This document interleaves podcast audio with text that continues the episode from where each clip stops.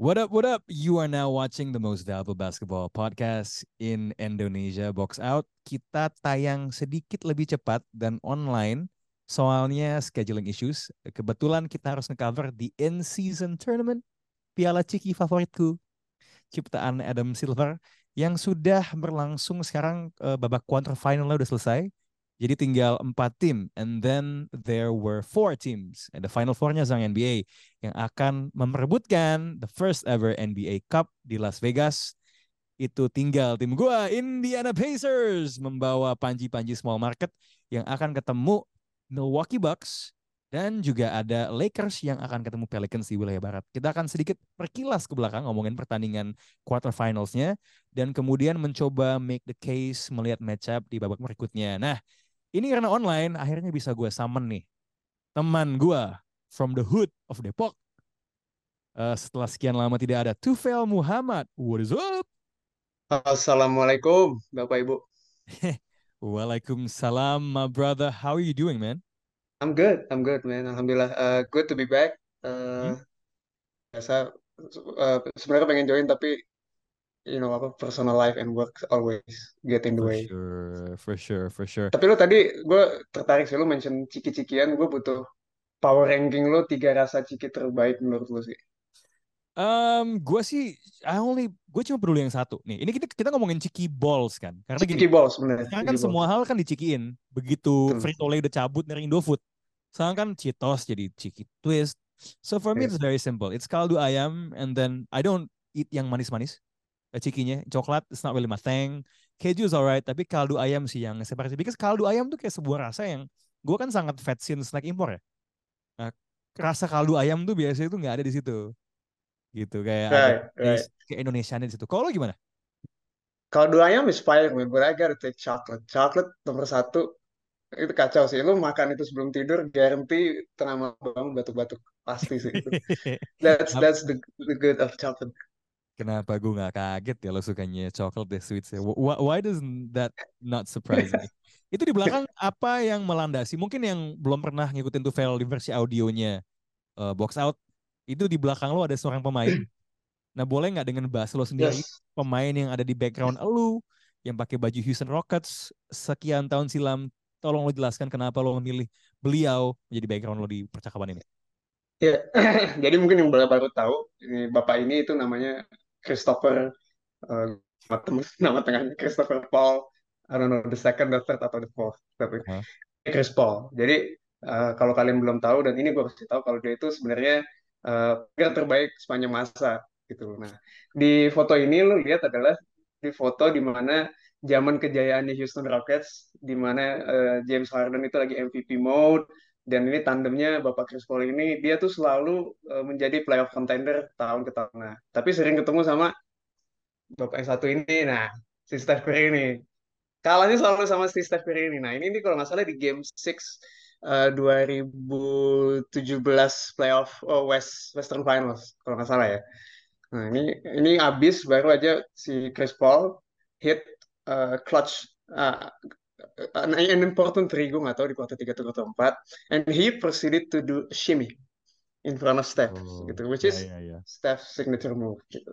Ya, Jadi inilah kita kita kalau buat yang mungkin belum nonton basket waktu itu ya kan sebelum pandemi juga itu ujung-ujungnya Chris Paul sempat cedera absen di pertandingan terakhir dan dan Warriors yang melaju ke final nih. Ini kemarin mungkin ada yang lihat ini nggak sih trailer Godzilla X Kong?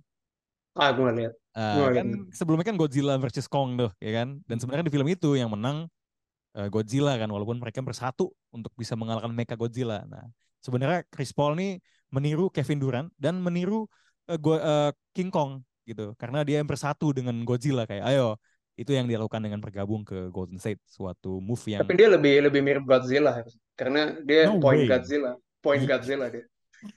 ya but you do not he is not Godzilla kalau he's on the same boat sama dengan segala hormat dengan Steph Curry gitu. Gitu. Tapi tapi kayaknya kalau ngomongin itu gini lo lo lo tidak akan bersikukuh dari posisi lo ya. Emang kadang-kadang yang namanya sesat ya udah sesat sampai akhir zaman.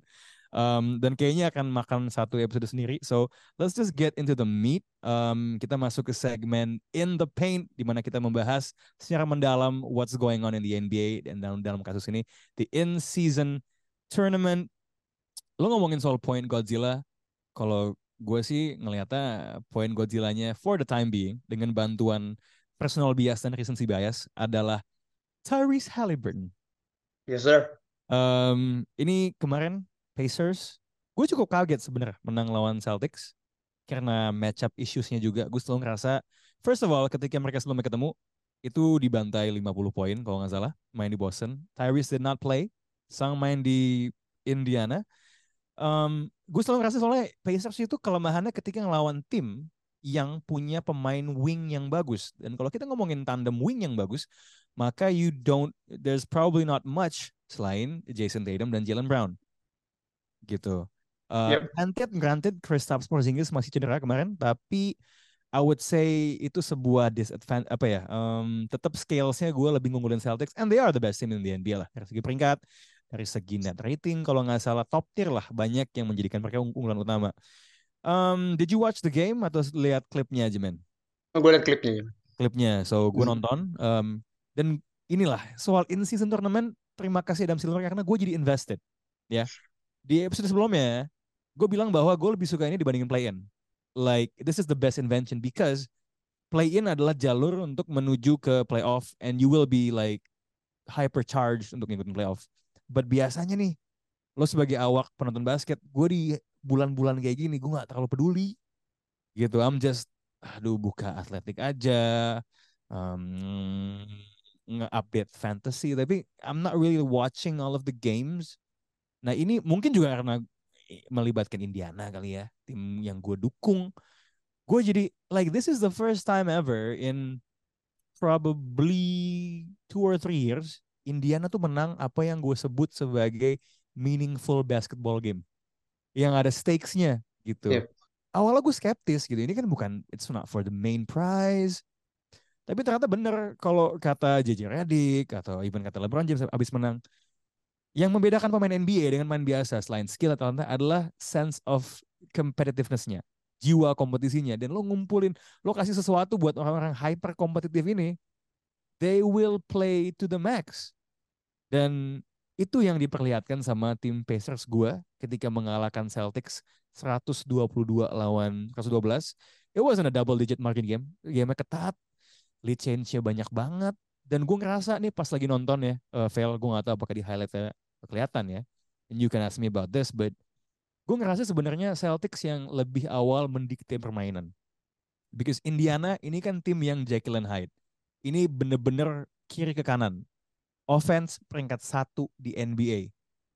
Uh, half court offense uh, elite, nggak cuma transisi doang. Pace kalau nggak salah eh, nomor satu atau salah satu yang paling cepat. Assist rate-nya paling tinggi. We are an offensive, a fast-paced juggernaut yang mataharinya adalah Tyrese Halliburton. Chris Paul itu kalau cepet dan lebih jago nge-shoot, ya jatuhnya adalah Tyrese Halliburton. Ya. Stop it. Don't be triggered, don't be triggered. Ya, kemarin udah dibahas defense bagusan. Chris Paul khususnya di usia yang sama, ya. Chris Paul sih di usia Tyrese tuh belum ditarget lah gitu. But going back to the game, gue bisa ngerasain yang lebih imposing their will itu adalah Boston di awal. Because itu halftime Indiana cuma 40 eh 8 poin kalau nggak salah gitu. Udah kayak pace dan apa ya Pacers di zamannya Paul George sama Roy Hibbert gitu loh. Lumayan low scoring game gitu kan. Ini kan beda banget ya. And I thought apa ya um, length um, dari pemain-pemain Boston tuh lumayan ngerepotin dan memperlambat dan merusak ritmenya Indiana gitu. Um, Tyrese juga bilang di setengah main tuh dia sampai butuh inhaler kan dia baru belum lama ini habis sembuh infeksi kan. But in the second half, my team, my team turned it up. Just making the right reads, bench playernya mainnya oke. Uh, gue sangat suka menonton sebenarnya ini man, Aaron Nesmith. Ini revenge game dia man. Dia Hmm. dari Boston, orang tuh banyak yang ngatain kita nih melepas Malcolm Brogdon dapetnya peniti tuh ada meme meme-nya gitu. Hmm, well Brogdon isn't even on the Celtics anymore dan lumayan rentan cedera, right? And the, he played with a hunger. He attacked that Celtics team. Um, Buddy Hill juga came big. And then the shot making. Emang di babak pertama tuh three pointnya kurang wangi. It just went in. All of those shots went in. Dan gue gue pengen take lo juga sih soal ini karena gue ngerasa offense-nya bagus tapi incredible shot making incredible shot making apalagi kalau lo lihat lo lihat four play point play-nya Halliburton di akhir yeah. gue tuh belum tahu ya gue pengen punya anak atau enggak tapi kalau gue punya anak namanya Tyrese ya tapi harus gue ralat dikit sih karena 24 jam kemudian gue sebagai fans Arsenal lihat Declan Rice golin oke okay, so my kid's name is Tyrese Declan. Bodoh amat gender pronounnya apa namanya Tyrese Declan namanya. Udah sip. Ya yeah. um, in the face it was clutch. Dan gue ngerasa panggung play in turnamen ini jadi kayak coming of coming out partinya Tyrese Halliburton. The first game with stakes on the line he hits his first career triple double dan gue pengen nambahin. He, got, he, he made 26 points. Uh, I think 10 rebounds and 13 assists. Ya. Yeah? Itu yang set lainnya kayak gitu udah banyak orang ada yang nge, ada yang sampai average seasonnya triple double. But this is the Chris Paul part about it. Dengan segala hormat, zero turnovers. Dan itu yes, sir. pernah terjadi tujuh kali dalam sejarah NBA. And I can tell you that the first two on that list is Nikola Jokic, obviously. James Harden, this Grant Hill, Jason Kidd, Anton Walker, dan yang bikin gue ketawa tau nggak? Ada siapa lagi men? Dallin, Wright. Dallin Wright di situ. Dallin Wright di tahun 2019, 26 points, 10 rebounds, 14 assists, and zero turnovers. Jadi filling up the stat sheet dan mainnya rapi, bersih, tanpa celak gitu. Nah, lo gue nggak tahu ya. Um, tetap ini sesuatu a knock on Boston juga ya. Um, menurut gue, nah ini bagusnya bagusnya play in turnamen ini lo menang nggak menang, lo kayak dapetin sedikit sedikit atmosfer playoff di saat di mana biasanya musim tuh udah mulai agak mundane gitu. So even if you lose, you you come out with something. You know, lo punya sebuah tolak ukur buat tim lo. Where am I nih kalau misalnya playoffs besok? Yang terjadi jauh sebelum playoffsnya. So you know what to tune out gitu. Um, gue nggak tahu lo merhatiin sisi Boston kayak apa, but I thought Boston tuh oke okay, defense is really good ya, but apalagi dengan Kristaps Porzingis nggak ada, gue ngerasa kok masalah-masalah offense Boston yang lama tuh masih ada ya. Kayak gue gue gue tuh gak ngerti kenapa ini tuh kayak nggak hilang gitu loh. Um, they're a team yang bagus banget when they're moving the ball. Yeah. Right? When they swing the ball, pass and kick and uh, bikin defense go into rotation and sometimes gue ngerasa apakah ini the curse of punya pemain yang punya great shot making? Apa lagi-lagi Jason Tatum berapa kali terlalu banyak ISO ada yang masuk you live with it sebagai tim yang bertahan. Tapi nggak terasa sebagai sesuatu yang sustainable and I think ini harusnya sebuah minor king sih buat sisinya Boston ya. That's something that they should look into karena kenapa ini muncul lagi gitu? Apakah mungkin ya udah dia mencoba seperti itu karena ya udahlah ini kan bukan playoff right? But I think they need to remember bahwa moving the ball is uh, really important. Dan di sisi lain, satu hal yang bikin gue frustrasi ya, kalau ngomongin Indiananya nih, uh, Vel, adalah defense kita tuh kayak nggak ada. Right? I'm I'm yep. seeing everybody just gue lupa like like almost all of the wings siapa pun itu is gonna look like a star player. Like there's no protection. Bahkan di pertandingan ini gitu gue frustrasi gue ngeliat pemain kayak Luke Cornet tuh bisa mendominasi, tau gak? Right? Like Miles Turner, what are you doing? Why aren't you rotating and helping and shifting gitu? Tapi di babak kedua emang bener sih defense tuh masalah masalah effort and intensity and attitude. Like oke okay, tim gue mulai main lebih aktif. Deflections were happening, steals were happening, swarming were happening. Emang ini tricky sih proses ya. Kayaknya Rick Carlisle nih mantan pelatih Dallas juga nih. Pelatih yang ngelihat proses jadi walaupun it's not working, dia akan mencoba. He's trying this very aggressive schema of defense, you know. Ya yang bikin sering kali Indiana tiba-tiba pengennya kosong gitu. Nah uh, kali ini makin ke belakang, makin berhasil.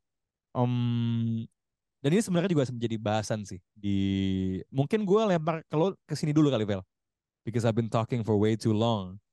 Hmm. Lo tim yang gila offense ke Indiana defense jelek. Lo ngeliat dia defense harus bagus atau defense-nya harus cukup. Misalnya cuma naik sampai let's say defensive rating naik sampai 20 gitu. Atau kalau kata Shaquille O'Neal tuh make timely stops. Like where is your stance? Because people like to say kalau defense wins you championships uh, ngelihat Indiana dan beberapa lain ya lo investmentnya ke statement itu kayak apa? Like cukup defense is enough atau you have to be in elite defense team? Uh, kalau ini mungkin tergantung konteks dari masing-masing kompetisi gitu ya. Kalau gue sih kalau uh, dalam view regular season atau traditional playoffs, gue agak konservatif di mana lo harus punya at least top 10 defense sama top 10 offense. That's that's a start karena historically jarang ada tim yang nggak ada top 10 defense tapi dari top 10 offense itu bisa uh, atau even content deep into the playoffs. Mungkin terakhir ada di uh, Lakers 2000 Shaq and Kobe 2002 atau 2003 nggak gue lupa terakhir tapi nah ini the beauty-nya in season tournament harusnya mm -hmm. oke okay. uh, yeah that's the beauty of in season tournament gitu jadi ini bisa ngasih panggung kayak tim-tim buat uh, buat tim-tim kayak Indiana Pacers yang leaning heavily banget ke offense tapi defense-nya hampir nggak ada gitu nah kalau misalnya tim-tim kayak gini masuk ke traditional playoff which is seven game series bisa mungkin mereka steal satu atau dua game. Nah tapi di in season tournament mereka bisa advance jauh advance jauh gitu loh. Nah ini sebenarnya yang sebenarnya mungkin fans cari di uh, in season tournament. Jadi kalau menurut gue uh, defense tergantung konteksnya. Kalau masih traditional playoffs I still need to see top 10 defense. Jadi kalau uh, if your defense nggak di top 10 mungkin gue nggak akan nggak akan menganggap lo akan deep uh, deep into the playoffs gue ngerti point of view lo karena gue rasa mungkin kalau statistiknya dilihat sebagai kumulatif tim-tim yang masuk, then you you do have a case, right? Uh, but I will say this, gue rasanya nggak inget Denver itu defense-nya top 10. Definitely not during the regular season lah. Cuman, ya yeah, I could be wrong here, gue nggak lagi buka basketball reference di depan gue. Cuman ketika di final dan di babak yang penting, their defense was good enough. That's where I sort of stand these days. Kayak you need to make defense yang right moment atau you, apa ya secara match up-nya bagus gitu. Just enough to allow your offense to um, to cook. Dan gue mungkin kalau agak mencoba ngebela point of view lo adalah mungkin dibandingin traditional playoff adalah this is a one game situations. Dan melakukan in game adjustment gue rasa lebih susah dibandingin uh, adjustment dari game ke game karena waktu preparasinya kan it's not in the middle of the moment gitu loh. Lo dalam traditional playoff, you're looking buat menang empat kali di antara game, lo lihat the film in the game dan lo pelajarin and it's a continual chess match di mana lo harus bereaksi gitu. Apakah itu berarti offense pasti mati? Ya enggak juga, cuma kan berarti semakin banyak offensive adjustment yang lo lakukan and at some point apakah adjustment adjustment itu menjadi overcorrection gitu kan dibanding defensive adjustment yang memang lo bereaksi oke okay, ini gue matiin I'll just take this away I'll take this away gitu. Kalau ternyata tim lo ternyata backnya nggak sedip itu and everything is taken away ya gimana gitu? Itu pasti ada ada limitasinya lah gitu. But as it is tetap tim gue masuk ke final four. Now di East nih kayaknya temanya offense tapi ya karena di uh, quarter final yang satunya lagi Milwaukee Bucks menang. Cukup jauh lawan Boston eh lawan Boston. Um, lawan New York Knicks right? Um, dan ini Milwaukee Bucks ini unik ya. Um, I've been pretty high on them walaupun uh, ketika the Dame trade was made walaupun masih agak belum ngetun defense-nya juga nerok banget gitu kayak udah bukan Milwaukee ya. Tapi gue percaya perlahan yeah. demi perlahan they're finding apa yang diharapkan dari trade itu gitu Um, dan gue tetap ngerasa Giannis dan Dame even at this stage masih lagi belajar bermain bersama and that offensive firepower tuh nggak ada obatnya. But what are you seeing from Milwaukee setelah menang lawan Knicks kemarin? Ya, yeah, di game itu uh, si I think Milwaukee Bucks shot like 60% from the three point line dan ya yeah, that's itu kalau udah shot itu lu udah udah udah hampir pasti menang. Tapi gue setuju sih gue juga uh, di boat di mana gue I'm pretty high on um, Damon Giannis. Gue uh, ini gue I will contradict myself dari statement gue sebelumnya. Kalau sebenarnya mungkin gue justru akan lebih support uh, Bucks yang sekarang di mana ada dua true superstar yang bisa mereka bawa di playoffs dibanding ada satu Giannis uh, satu Giannis dan mungkin dua uh, middling all star kayak Middleton atau Drew Holiday gitu. Jadi Wait, so you're not that high on Drew Holiday? No, I'm not. I'm Wow. not, bro. Jadi kalau misalnya di compare sama Dame, Ya. and when it comes to the playoffs, I know I said that the defense uh, is important, tapi uh, I also think that uh, true shot making in the clutch uh, and ketika apa pelatih lain udah throw the kitchen sink at you and you have to come up with an answer and that's what playoffs is all about gitu. Jadi at the end of the Hmm. day gue akan prefer pilih Dame. Gue akan lebih prefer Dame dan Giannis di mana gue punya dua offensive firepower yang offen- apa yang pelatih lawan itu harus uh, udah nggak punya answer buat uh, buat ngejawab gua gitu at least. Hmm. Nah kalau misal lo taruh uh, Giannis lo mau taruh a big he can go right at you. Lalu kalau small lo bisa di back down. Sama juga kalau Dame. Dame juga lo lo kasih uh, good perimeter defender he will go right at him dan he will pick and roll dan uh, uh, apa apalagi kalau mereka berdua bermain pick and roll bareng dan it will be very hard to stop the playoffs. Jadi I'm still pretty high on, on both of them. Um, I will say this ya. Uh, this is not slander ke Drew Holiday. ya. Mungkin Abi atau siapa dan juga banyak sih orang uh, anak penulis basket yang pendapatnya I regard highly yang juga lebih lean ini ruginya Milwaukee ya. And I totally understand that. Dan gue cuma mau bilang this is not a slide on Drew gitu. Drew defense-nya tuh gokil gitu. Cuman gue gua gua ngerasa it's not just permasalahan offense-nya dia di bawahnya Dame sih. Tapi beberapa kali tuh emang kelihatan offense tuh mandek gitu loh.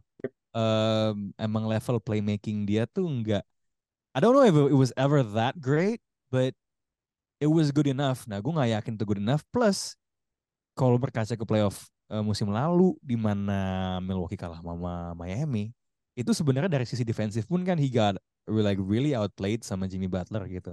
Yep, betul. Jadi gue rasa it was a situasi yang make or break aja sih kayak you, you have to sort of like uh, gamble for the stars lah dan aneh juga sih gitu. Yang, yang aneh kan kalau lo ngeliat tim NBA beberapa lama adalah melihat perubahan-perubahan yang radikal ya gitu.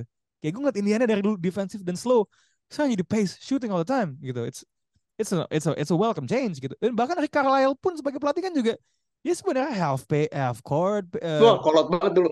Dulu Right? kolot banget. Iya ketika di Dallas lah lo, lo, Iya, lo iya. sendiri gitu kan kayak Hmm. dia tuh impress. Yang paling menyenangkan tuh adalah ngelihat orang tua yang open minded man. Iya gak sih? Iya. Yang terbuka pada perubahan. Dan dan ngelihat Rick Carlisle uh, ngelatih Tyrese Halliburton which is point guard muda gitu. Ngelihat point guard Mhm. muda thriving under Rick Carlisle system tuh langka. Terakhir tuh Dennis Smith Jr. aja nggak nggak survive lawan Rick Carlisle di Dallas. Oh, oh ini ini ini konteksnya lo nggak lihat Luka sebagai uh, point guard ya? Bagaimana? Because he's gonna No, have ball. Tapi Jason itu menurut gue lebih dibeba lebih ngebebasin Luka dibandingkan zaman Rick Carlisle. I see, I see. Hmm. Ya, ya, ya, ya. Jadi emang ada perubahan di situ. But, nah kembali nih ke Milwaukee tuh. Um, offense is awesome gitu. Um, Adrian Griffin sejauh ini lo ngerasa dia the jury is still out atau udah ada red flag? Lo lo ngeliatnya gimana sebagai pelatih? Uh, uh, jury still out sih kalau menurut gue. Uh, gue menurut gue sih lebih how they can uh, manage that Giannis and Dame minutes, gimana dia bisa main berdua, and gimana in the playoffs dia bisa maximize. Kalau misalnya sebelumnya kan the answer adalah oh play Giannis with the, at the five and uh, apa namanya you have that still still have that drop coverage. Tapi uh, gue lebih melihat how they can apa mungkin bisa nambahin satu skema defense either itu main zone ketika Dame ada di uh, lapangan dan uh, jadi mereka si Dame itu nggak ditarget I think it will come down to how ada satu skema defensif yang at the playoffs untuk bisa nge-counter the defense apa defensive uh, liability-nya Dame yang dia punya sekarang gitu. Hmm. Gua gua tanda tanya sih. I mean there's some red flags uh, dan gua nggak tahu apakah ini growing pains, apakah karena dia juga masih baru ya. Kayak kayak gini loh. Mil Milwaukee itu win now ya. Gue tahu sih Andrew Griffin itu pilihannya Giannis. But yeah, you don't usually put a first time head coach in a win now situation. Yep. Right? Apalagi this is a head coach yang uh, sebenarnya udah sering interview nih, tapi belum belum ada yang ngambil nih. Jadi jadi ada apa nih gini ya? And I can't really tell ini tuh hal-hal yang belum jalan secara skema. Itu karena skemanya salah atau dia lagi mencoba-coba atau pemainnya belum buy in. I mean there's a lot of things. Kita sebagai penonton lihat dari luar. Kita nggak ada di ruang ganti. Kita nggak tahu sebenarnya tuh kenapa ini nggak terjadi, kenapa ini yang dipilih gitu. Ada kan berita kan ketika awalnya they he tried to sort of coverage pick and roll itu bukan Rob, you know. Yeah. Dan sempet itu Brook Lopez jadi yang dieksploitasi sebelum oke okay, dia balik main Rob, you know. Dan statsnya jadi membaik lah secara defensif. Hmm, nah itu dibilang karena pemain yang minta. Nah, gue tuh nggak bisa menakar. Ini concession dia ketika pemainnya minta itu karena dia he doesn't know what he's doing. It's ataukah man management atau karena ya dia sepakat ini yang lebih cocok gitu. Kayak kesimpulan yang gue tarik tuh masih abu-abu sih gitu. I'll, I'll have to see in big pressure cooker game sih gitu. Iya yeah, benar. Perubahan yang dia dia lihat gitu uh, yang yang yang yang dia lakukan yang impactful banget. Offense-nya sedikit lebih variatif sih, tapi and tapi ya itu dia, you have a player like Dame, it's different lah ya. It's it's yeah. susahnya sih mungkin susahnya adalah justru kedatangan Dame itu loh. Dame kan hmm. he's, he's such an offensive talent that ya lo tuh harus taruh dia di lapangan most of the time. Tapi at the same time dia kan juga is not that good defensively. Nah hmm. tapi tim lo tuh udah kebiasa ada punya defensive structure yang uh, point of attack defender itu seorang Drew Holiday gitu. Dan ditandemin dengan sistem drop sama Brook Lopez dia udah satu sistem yang udah mereka biasa main. And to change that drastically dengan perubahan dari Drew ke Dame itu jauh drastis secara hmm. defensively gitu dan for a first time head coach itu challenge yang yang to your point emang belum bisa mungkin belum bisa kita decide sekarang. Ya, yeah, it is a, a, a baptism of fire gitu. Kayak yeah. kadang gue tuh kadang-kadang I'm, I'm double asking myself. Ini apakah gue kayak gitu karena mata dia belok gitu? kayak apakah gue terlalu I'm looking too much into the the the body language. Tapi ngomongin soal Dame, uh, not just defensively, tapi kan because of his offensive talent, geometri lapangan lo tuh berubah. Yep the spacing is completely different. But then kadang-kadang ya, mungkin gue agak cherry picking nih. Sekali dua kali gue liat his his his defense is not bad actually.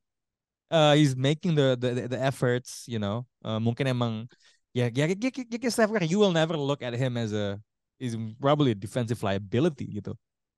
Dan itu nggak ditolong. Uh, dia sering dipasangin sama pemain lain yang defense itu juga nggak bagus gitu loh. Kayak kalau di yeah. Portland sama si Jimmy Callum, sekarang seringnya sama Malik Beasley. yang Nah itu juga yang nggak menolong Andrew Griffin lah dia bilang bahwa uh, si Malik Beasley akan menjaga pemain terbaik lawan. I, I don't, I'm not sure that's really tactical, uh, a, a, a good soundbite to say ya. Yeah. Uh, but definitely offensively Malik Beasley lagi wangi banget lah dibanding zaman. Ya yeah, kalau apa ya kalau Bucks yang sebelumnya yang masih zaman Drew. Yeah. Kayaknya mungkin menurut gua there is some kind of law of marginal returns in terms of hmm. how much uh, defense can play gitu. Offensively sekarang tuh liga udah so very talented that you can only play so much defense that ya udah banyak banget talent di mana ya udah lo taruh one one of the best player ketemu one of the best defender biasanya offensive player tuh wins half of the time ya lo lihat pas gamenya Pacers lawan Celtics kemarin Halliburton tuh ngelak, ngelak, apa mencetak all those points and zero turnovers against Drew Holiday, Derek White, and the whole Boston Celtics defensive system yang I don't know number two defense in the league. That's itu kalau menurut gue tuh udah merepresentasikan talent talenta ofensif liga sekarang gitu. Offense liga sekarang tuh just way too good that stacking up more apa top defenders tuh sekarang ada marginal returns ya gitu. Ini justru malah lu ya lu pakai istilah yang menarik ya, maksudnya kan marginal kecil gitu. Jadi at some point there's only everything you can do gitu ya. Yeah. And and and, and sometimes it's good defense. Cuma ketemu better offense. Nah, mumpung itu agak lo mention dikit ya. Pemain zaman dulu banyak suka bilang is because the regulations are different. Right? Lo di kubu yang mana? Is this because defense itu dibatasin atau lo di kubu Gilbert Arenas yang bilang pemain zaman sekarang emang skillnya jauh lebih jago aja. Oh, gitu. Oh, gue di, ada di both sih sebenarnya. Hmm. Rules tuh play a huge part sebenarnya. Jadi kalau uh, zaman dulu hand checking emang uh, uh, apa banyak pergerakan pemain ofensif itu uh, bisa dinetralisasi dengan pemain defender yang emang mainnya fisik gitu kan. Lo bisa main tangan, bisa lo tahan kiri kanan, itu mungkin pemain ofensif yang backnya nggak banyak tuh bisa ke netralisir. Nah sekarang dengan itu bisa dengan nggak ada hand checking orang tuh bisa lebih leluasa bergerak. Pemain-pemain seperti uh, Shai Gilgeous Alexander mungkin yang apa uh, pergerakan bolanya itu cukup unorthodox dan sering mengundang free throw. Nah, peluit itu menurut gue juga sekarang lebih lebih lebih sering di call untuk pemain-pemain pemain-pemain bintang, pemain-pemain superstar itu lebih sering di call. A lot of the apa pemain ofensif sekarang itu juga pinter nyari foul untuk nyari free throw. Dia mereka tuh tahu poin-poin gampang tuh ada di situ gitu. Ya, jadi skill berkembang, skill skill berkembang dan skill, skill berkembang. mencari free throw juga berkembang juga. Exactly. Dan a lot pemain-pemain sekarang offensive talent itu they are really good at shooting threes. Ya. Perimeter player tuh udah jago banget nembak tiga. Ya, mau sekarang. mau formnya kayak apa pun, if it goes exactly. in, it goes in. Formnya Halliburton tuh sejelek itu bukan serendah yes. unorthodox itu 40 persen kan? Yes sir. Ya, yeah, um, so ini uh, tim yang dua-duanya wangi dari garis three point tadi lo udah mention 60 persen ya. Tentunya itu biasanya ada regression to the mean akan turun 60% is absurd ini akan ketemu nih di semifinal pertama di Las Vegas. Dua tim dengan unstoppable offense. Kalau kita dan eh, kalau kita lihat keseluruhan NBA, kalau nggak salah Pacers itu peringkat satu offense, and I think the Bucks are probably top four. Di in season tournament dari sample size 5 game itu Indiana peringkat satu, Milwaukee peringkat dua. Ini udah ketemu nih tim-tim ini kalau nggak salah they split evenly satu sama. Tapi di pertemuan terakhir Dame nggak main uh, ada satu tweet nih, Vel, dari hmm. uh, Nick Friedel, ini dulu dia uh, jurnalis ESPN. The NBA has got to be absolutely praying the Lakers and Knicks win tonight. Who is going to watch, let alone pay to see? The Pacers and Bucks play at 2 p um, prime time, uh, Pacific time on a Thursday afternoon in Vegas. Siapa yang mau nonton ini Pacers lawan Bucks? Jawabannya semua fans NBA yang punya taste. Ya nggak sih? Betul. Uh, lo ngeliatnya gimana? Ini harusnya jadi pertandingan yang, yang, yang seru banget sih ini. Ini, yeah, ini yeah. This, is, this is this is this is I call this the coach Justin game. The coach Justin game. This is, this is the game di mana gue kebobolan 4, I score 5, I still win the game. Iya gak sih? lo gimana ngeliatnya? Iya, yeah.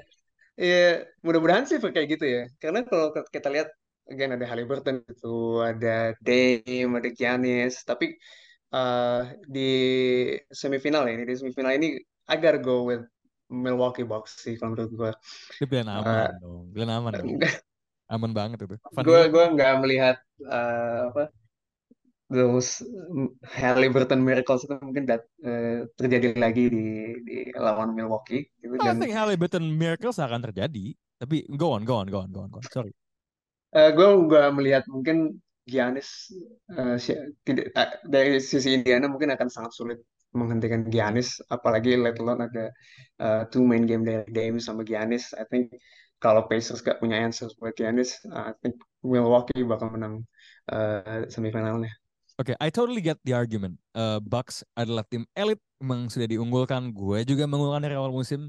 Gue akan kaget kalau misalnya Pacers menang lawan Bucks dan tentu gue adalah eh, orang yang paling bias lah terhadap Indiana gitu cuman gue yang gue gue pikirkan gini kalau ini memang sesuai skenario dan menjadi offensive shootout mana tim yang lebih diuntungkan dengan yang ini? Karena menurut gue Indiana tidak akan rugi sama sekali gitu.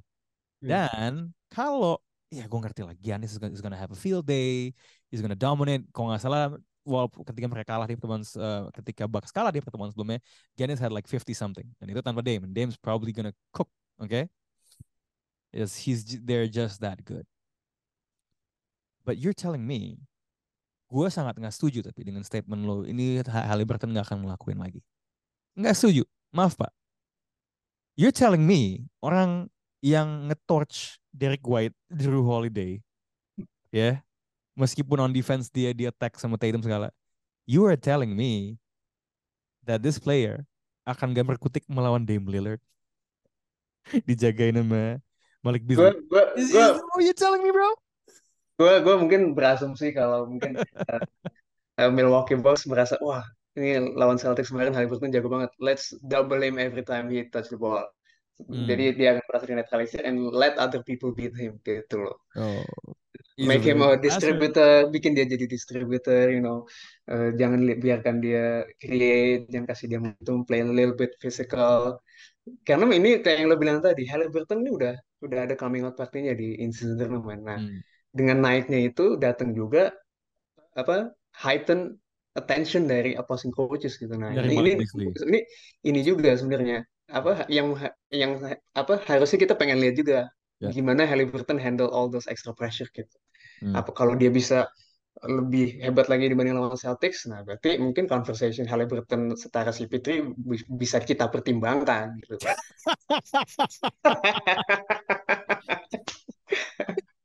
eh tapi gue mau nanya deh. Ya. Gue gue mau nanya sama. Ya. Ini eh Halliburton ini dia udah berapa lama di Pacers? Udah musim berapa ini? Udah dua atau ketiga ya? Gue trade was probably satu setengah gitu. Ya, setengah ya. Dan Around that lah, around that. he's he's a good Eh dua, player. dua, Yang dua, dua, dua, kedua dua. ya. Hmm. He's a good young player dan menurut gue I'm high on him. Menurut gue dia potensinya tinggi banget. He's I think first team All NBA potential. Nah, nah yang gue mau tanya adalah sama lo adalah when it's all said and done nih ketika karirnya di Pacers-nya mungkin sudah selesai. Menurut lo lebih impactful mana nanti Tyrese Halliburton nanti atau Paul George kemarin? Uh, um, you know, yang menarik adalah Paul George tuh ketika dia bertumbuh, Hmm. dia punya keleluasaan dari third option jadi second option jadi first option. So ketika Indiana berprestasi di bawah dia, support sistemnya kuat banget. Ya. Gitu. Sekali aja, ya sekali aja Halliburton sekarang bisa bawa tim ini ke second round playoff. Gue bisa make the case dia at least sama sama Paul George. Oke. It's Paul, Paul George at his best two way excellence ya ya ketika dia membawa tim itu lawan LeBron went to seven Miami Heat LeBron. Ya his team that was a like defensive set juggernaut with grown men. Tentu dia cedera itu yang selalu jadi what if-nya gitu ya. And then the seasons di mana he was really good they didn't have a lot of good talent gitu. Um, gue punya ketakutan situasi ini bisa terulang. Halliburton needs help, needs uh, a second star, gitu. Dan yang susah buat komparasi adalah gini, Tyrese is not a two-way player like Paul George, ya. No, not. Cuman kan sekarang ada istilahnya kan the system.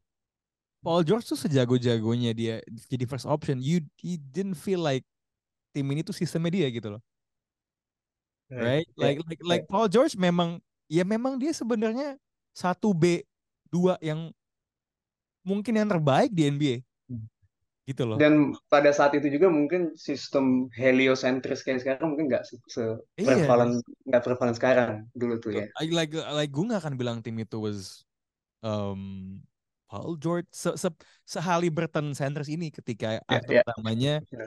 uh, Paul George gitu. Um, so a lot goes into it. Uh, offensive. Um, I will I will say this though. Give me satu game Halliburton di playoff dulu deh. I see. Sebelum gue ngambil keputusan yang konklusif. Ini recency bias nih masih masih lagi banyak banget di di kepala gue. Tapi I would make a bet. I would make a bet that Tyrese Halliburton has the potential to be lebih tinggi daripada Paul George and knocking on Reggie Miller's door. Nice. Serius gue, serius gue. Nice. Gitu. Malah, I, I mean, ya, yeah, big moments. Ya, tapi ya ini kan susah kan. Like, kita nggak tahu sekarang ini play ini sedekat apa dengan like the real. Halliburton is Tapi, really tapi gini deh, potensinya tuh ada. Potensi untuk ngelampaui apa yang Paul George capai itu ada. Dan menurut gua sebenarnya it's, not- it's really about Paul George pemain yang level kayak apa sih. Tapi karena prestasi tim Indiana ya sebenarnya tetap mentok aja di di di zaman itu gitu loh. That's how I feel about it. Um, offensive ceilingnya gue sepakat sama Abi di atasnya Chris Paul kalau kalau offense ya Chris Paul with Steph Curry shooting ya jadinya jadinya Halliburton gitu loh. Iya iyalah range-nya range lebih dekat ke. Iya The, sih? yeah, the only out shooting is not the only thing about offense, bro. It's it, Iya, reading. I think I, I think playing itu, itu juga how you run the offense, how you run the pick and Hmm. roll, finding other guys. Itu juga Hmm, part of the Yeah. offense. For sure. Uh, di satu facet offense ya, gue gak punya stats to back it up, but playing in transition, feeling gue jagoan Hali. Daripada daripada True. CP3 I'll concede that. gitu. I'll concede that. I will concede half court jelas lah lu ngomongin CP3 lo that's half court um, excellence. Nah, um, so that's the case lah kalau misalnya di wilayah timur ya. We'll get back ngomongin finals matchup, but let's shift to the west. Karena west ini sebenarnya lebih defensif nih yang menang nih. Uh, tim yang paling mirip sama Pacers uh, mungkin itu adalah Sacramento Kings. Gue sih sempat bilang kayaknya Pacers nih akan kayak Kings musim lalu lah. Like really firepower-nya. Tapi I kind of call this walaupun kemarin prediksi sama Abi itu lebih main devil's advocate aja ya. So he'll say something, gue ngambil sisi yang satunya lagi. Gitu. But I I, I really thought Pelicans tuh akan ngegangguin Kings karena length-nya. Uh, they're longer, they're more active. Tim yang sebenarnya konstruksi tim yang cukup modern yang mungkin sempat agak kesendat questions about fit Ingram sama Zion. Zion I don't really think had a great game, but Ingram benar-benar dominan lawan Kings. Shout out to role playernya Pelicans. Lo ngomongin role playernya, Pelicans tuh kayaknya kayak Pelicans tuh kayak tim yang anggap dia punya toko roti. Ya, punya bakery nih. Ya. Kan lo kalau bikin roti tuh ada moldnya kan, ada ada cetakannya kan. Nah, cetakan pemain Pelicans tuh panjang-panjang semua gitu loh. Trey Murphy the third. Kemudian ini Herb Jones. Herb Jones. What a what a player. Dia yang mulai bisa offense juga sedikit musim ini. Eh, kacau. Sebenarnya Kings cukup seimbang. Is awalnya had a very good start. Eh, tapi ya ini, this is one game, a one game situation. So efek dari lo jelek di satu quarter tuh gede banget. Jadi babak kedua itu beneran uh, Pelicans take over. And mereka tim yang menurut gue on their day, day sebenarnya bisa ngerepotin tim apa aja sih. Gimana menurut lo, man? Pelicans sama Kings kemarin, man? Uh, gue kayak nggak bisa nambahin banyak, cuma uh, di in-season turnamen ini memang kayak yang lu bilang sebenarnya ini prime spot buat tim kayak Pacers sama Kings gitu kan yang Hmm. very fast pace, very shooting heavy, tapi defense nggak terlalu bagus. Gue sih berharap tadinya Kings yang bisa lolos for entertainment sake gitu karena Orang tuh pengennya final netral tuh Pacers Kings kan. Dua market, tapi seru mainnya. iya iya kalau Dan Kings Simon main is lawan Halliburton gitu kan. Jadi kayak ada narasi yang di trade. Oke, terus? Nah, tapi kalau yang Pelicans advancing, tapi nggak masalah juga. We, we, ki- mungkin kita bakal dapat kesempatan melihat Zion in, I don't know, somewhat competitive uh, environment, dan itu yang pengen gue lihat sih sebenarnya. So I'm looking forward to them uh, ketemu apa Lakers Yes. di yes. semifinal. Eh, nah, ini Lakers Suns nih. Ini harusnya sih secara rating mungkin ini yang paling tinggi ya jumlah pemain bintang Los Angeles. Eh, I, I I'm pretty high on Lakers against the Suns dari awal simply because pertandingan yang udah terjadi antara keduanya sebelumnya. And I just think terlepas dari offensive talentnya Kev- Kevin Durant, pemain favorit lo Devin Booker. Um, tentu Bradley Beal nggak main, and kalau dia main, it's a different ball game. Like the spacing is gonna be insane. But gua bener-bener nggak suka nih sebuah tim Frank Vogel how they match up against the size of Anthony Davis dan LeBron James. LeBron James is, is crazy lah. He's gonna be 39. He's playing like dia dia tuh ya musim awal musim lalu kan cedera kan. It's unbelievable ngeliat dia tuh kayak kayak freight train robos kayak gitu. It's it's unheard of man. Itu menurut gue di sinilah nih. If there wasn't any doubt, LeBron as the, as the goat nih, the fundamentals for that that take itu akan di- diperkuat di satu dua musim ini sebenarnya.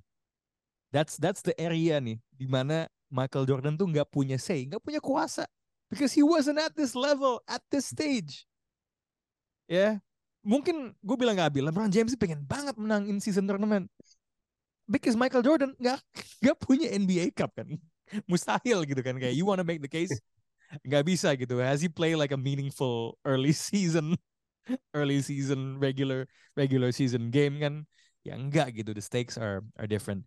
Tapi gitu, gini karena ya, kalau orang skeptis soal Drew Holiday ketemu Dame Lillard itu kan based on pertemuan di playoffs kan. Blazers ketemu Pelicans like a few years ago yang Drew was crazy. Nah gue punya stigma yang sama terhadap Yusuf Nurkic. Tiap kali ketemu Anthony Davis, there's a saying, barbecue chicken. Hmm. Menurut gue, Anthony Davis mau dia dibilang gak healthy, cedera, whatever. Dia kalau ngeliat Yusuf Nurkic, harusnya yang muncul di mata dia adalah satu paha ayam bakar Mas Mono. That is Yusuf Nurkic. Gitu. Um, ujung-ujungnya LA kan tim yang offenses so inconsistent ya. Ya kadang-kadang awful ya. Uh, Phoenix sempat mengejar. Nah ada satu insiden nih. Ada satu insiden di mana uh, selisihnya satu poin. Kemudian bola itu di inbound I think Carlson Reeves dipepet, bolanya sempat lepas. And then loose ball udah bolanya mau diambil sama Phoenix dan ternyata diambil time out and Frank Vogel mencak-mencak.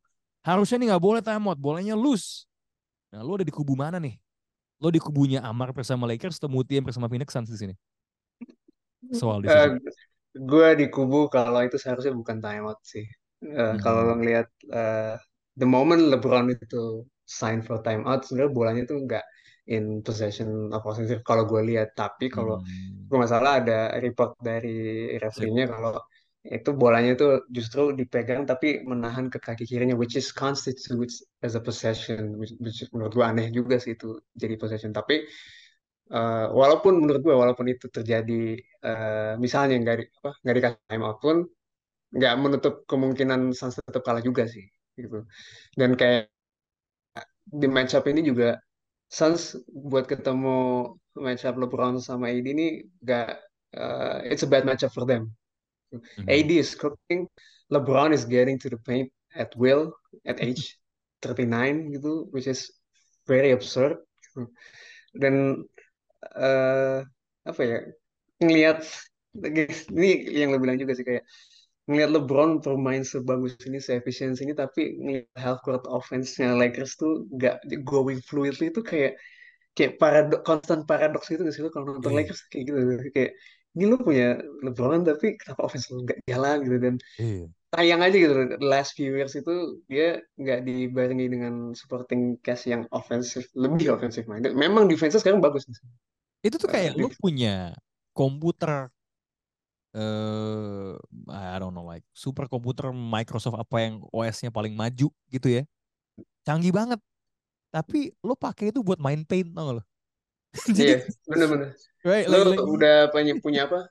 Graphics card latest, anu Nvidia bullshit 1000 tapi yeah. lo main Zuma gitu. lo main solitaire. Main solitaire. ya itu. Iya, iya, iya, iya. I mean, I don't know, Suns tuh Suns tuh gue gue pengen lihat ketika ini kan masih langka banget kejadian tiga-tiganya main and I think it's just a different level of firepower tapi kembali ke awal poin lo soal defense ya. I mean ketika ketemu lawan yang punya the LeBrons and the ADs, the Giannis's, the the Jokic, the Jokers, the Embiids.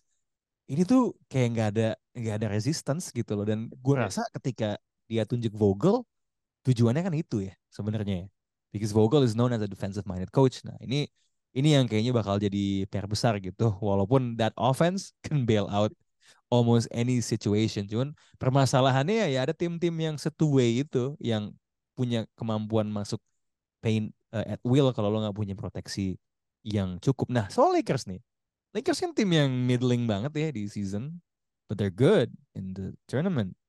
Uh, their defense I think is the best. Jadi kalau nggak salah kalau tadi offense yang nomor satu dua adalah Pacers sama Bucks di incident tournament, di incident tournament defense nomor satu adalah Lakers, nomor dua adalah Pelicans by rating. Nah, how important is this defensive side? Nanti nih ketemu Pelicans nih kalau buat Lakers and if they get into the finals menurut like is this something yang bisa nge-distinguish mereka atau ugly offense ini akan jadi bumerang gitu lawan tim-tim yang offense di atas mereka at this moment.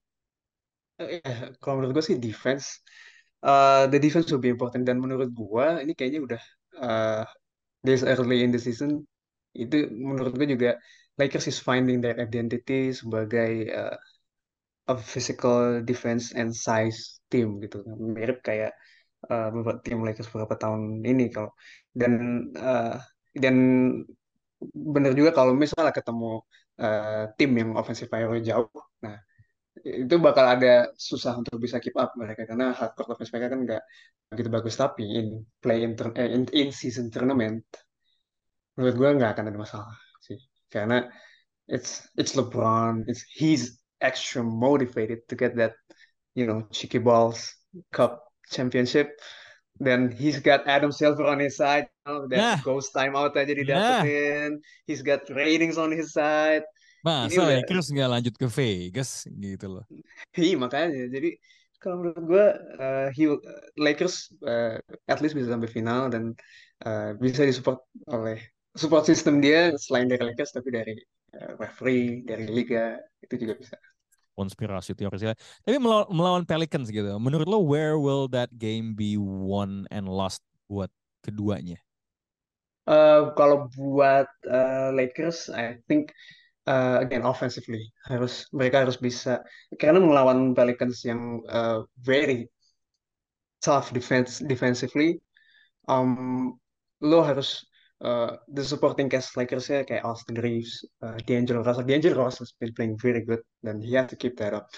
Nah, D'Angelo Russell dan Austin Reeves itu harus bisa make those open shots that yang dapat dari LeBron. Defensively harus bisa sama dengan yang mereka mainin di Suns, walaupun match-up-nya mungkin agak beda. Nah, kalau Pelicans, just how do you contain AD and LeBron in a two-man game? Firstly, AD sih, karena once you cannot contain AD, the floodgates will open, dan dan dan itu yang bakal jadi kunci buat mereka. Yeah, I, uh, I'm expecting Valanciunas si yang kayak Kratos God of War itu Yes. akan bikin AD lebam-lebam. Um, tapi ya, this is defense. Kalaupun ada yang lolos akan akan ketemu tim yang uh, offense. Uh, Either salah satu dari keduanya deh, Lakers atau Pelicans. If they get into the finals, do you fancy them? Apakah lo mengunggulkan mereka melawan the Bucks and the Pacers? Salah satu dari Lakers sama Pelicans. Mhm, mhm. Ah, like salah satu dari mereka Lakers. Kalau Lakers gue gue milih dia di, di- milih mereka dibandingkan Milwaukee Bucks atau Indiana Pacers. LeBron in a final one of game unbeatable. Cannot beat. Interesting. Jadi lo lagi ini ini dua faktor ya. Satu defense, kedua pemain bintang dengan segudang pengalaman. Yep, Yang yep. yang pawaling pawaling ya sebenarnya yang udah di situasi paling mendekati itu ya sebenarnya LeBron dan AD being in the finals, being in the finals di sebuah zona netral ya. Yeah, yeah. Right, right. Itu that that plays in. Nah, I will say this karena ini one game situation kembali ke poin soal defense catching up sama offense. This gives extra win buat offense untuk unggul. Gitu. You don't have that extra extra time untuk mempelajari lebih dalam lagi. Gitu. Jadi gue tidak akan kaget kalau the offensive gifts of Milwaukee atau bahkan Indiana in a one game situation bisa ngalahin salah satu dari Lakers atau Pelicans. Tapi siapa pun yang menang, siapa pun yang meraih piala, kita sebagai fans NBA yang menanglah dengan keberadaan in season uh, tournament ini. I want to shift gears. Tadi ini anggap segmen into the paint ke satu pembahasan ringan. Ini masuknya segmen out of bounds. Now, uh, komentar-komentar dari pinggir lapangan lah kita bahas di luar. Ada satu video yang menarik, men. Eh, ini di podcastnya, I think it's Gilbert Arena, Gil's Arena, yang ada si Josiah Johnson tuh. Ada Kenyon Martin dan ada Sheed. Ball don't lie. Rashid Was. Ngebahas soal Draymond. Soal Draymond Green. Yang kayaknya antiksnya banyak luar lapangan. Marah-marah. Kita semua tahu lah dia mukul Jordan Poole dan lain sebagainya. Dia bilang gini. Draymond Green kayak gini. Itu salah Detroit Pistons tahun 2004. Karena dulu Draymond Green itu itu uh, berteman sama anak GM Pistons dan dia nongkrong di locker roomnya Pistons ketika juara. Jadi dia mempelajari semua bahasa-bahasa ilmiah, kebulian gitu. Jadi ini kan biasanya kan OG bilang kalau zaman sang soft.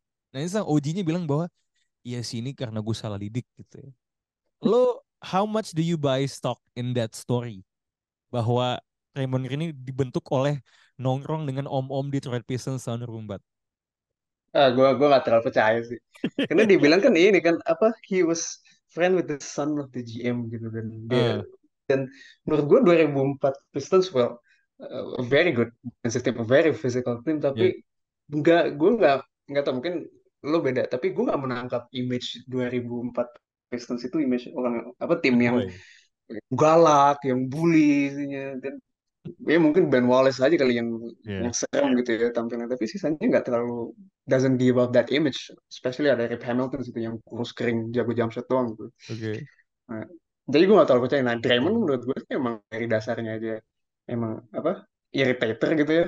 Kayak apa ya gaya bermainnya. He has a lot of emotions dan dia nggak apa nggak takut untuk mengeluarkan di lapangan dan dia punya one of the greatest apa safety valve in Steph Curry yang selalu bisa diandalkan untuk bail him out on every occasion gitu. Jadi if kalau gue nih main bareng Steph Curry, gue jadi main basket satu Steph Curry, I will talk a lot of shit Oh.